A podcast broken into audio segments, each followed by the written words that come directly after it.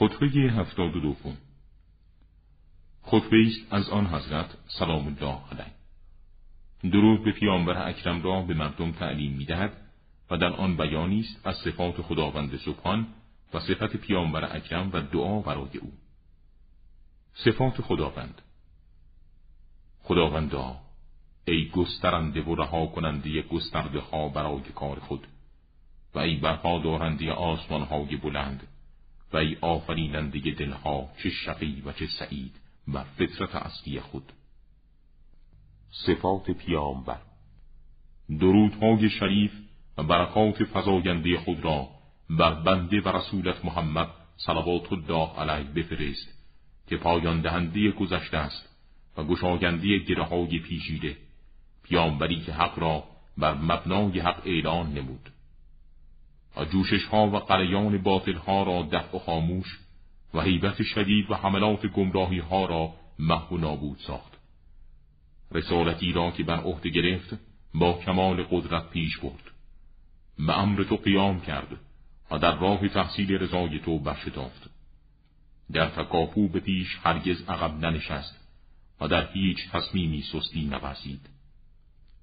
او بود دریافت کننده وحی الهی و نگهدارنده عهد ربانی و حرکت کننده در مسیر اجرای دستور تو، تا آنگاه که نور الهی را ابلاغ و در پهنه هستی منتشر ساخت که جویندگان انوار خداوندی را به مقصدشان نائل ساخت و راه را بر گم شده در تاریکی‌های جاهلیت روشن نمود. هم به وسیله او بود که دلهای فرو رفته در فتنه‌ها و گناهان هدایت شدند. پیامبری عزیز که پرچم‌ها و علائم رهنما را برپا داشت و احکام نورانی خداوندی را ابلاغ و اجرا فرمود. او بر حقایق و اسرار امین و نگهبان علم مخفی تو بود و شاهد تو در روز حساب و مبعوث به حق از طرف تو و فرستاده تو به سوی خلق. دعا برای پیامبر صلوات الله علیه. بار الها، عرصه وسیعی از سایه بیکرانت را بر او بگستران و پاداشی از خیر فراوان از فضل و احسانت بر او عنایت فرما.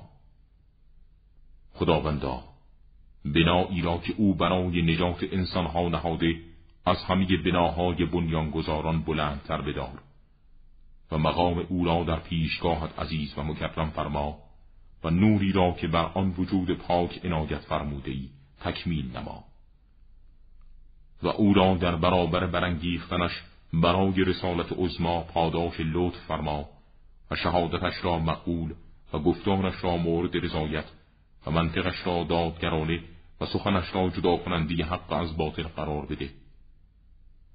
پروردگارا، میان ما و او را در زندگی خوش و قرارگاه نعمت و برآورده شدن آرزوهای مطلوب و خواسته های لذتبار و راحتی آسایش و نهایت آرامش و ارمغان های کرامتت جمع فرما.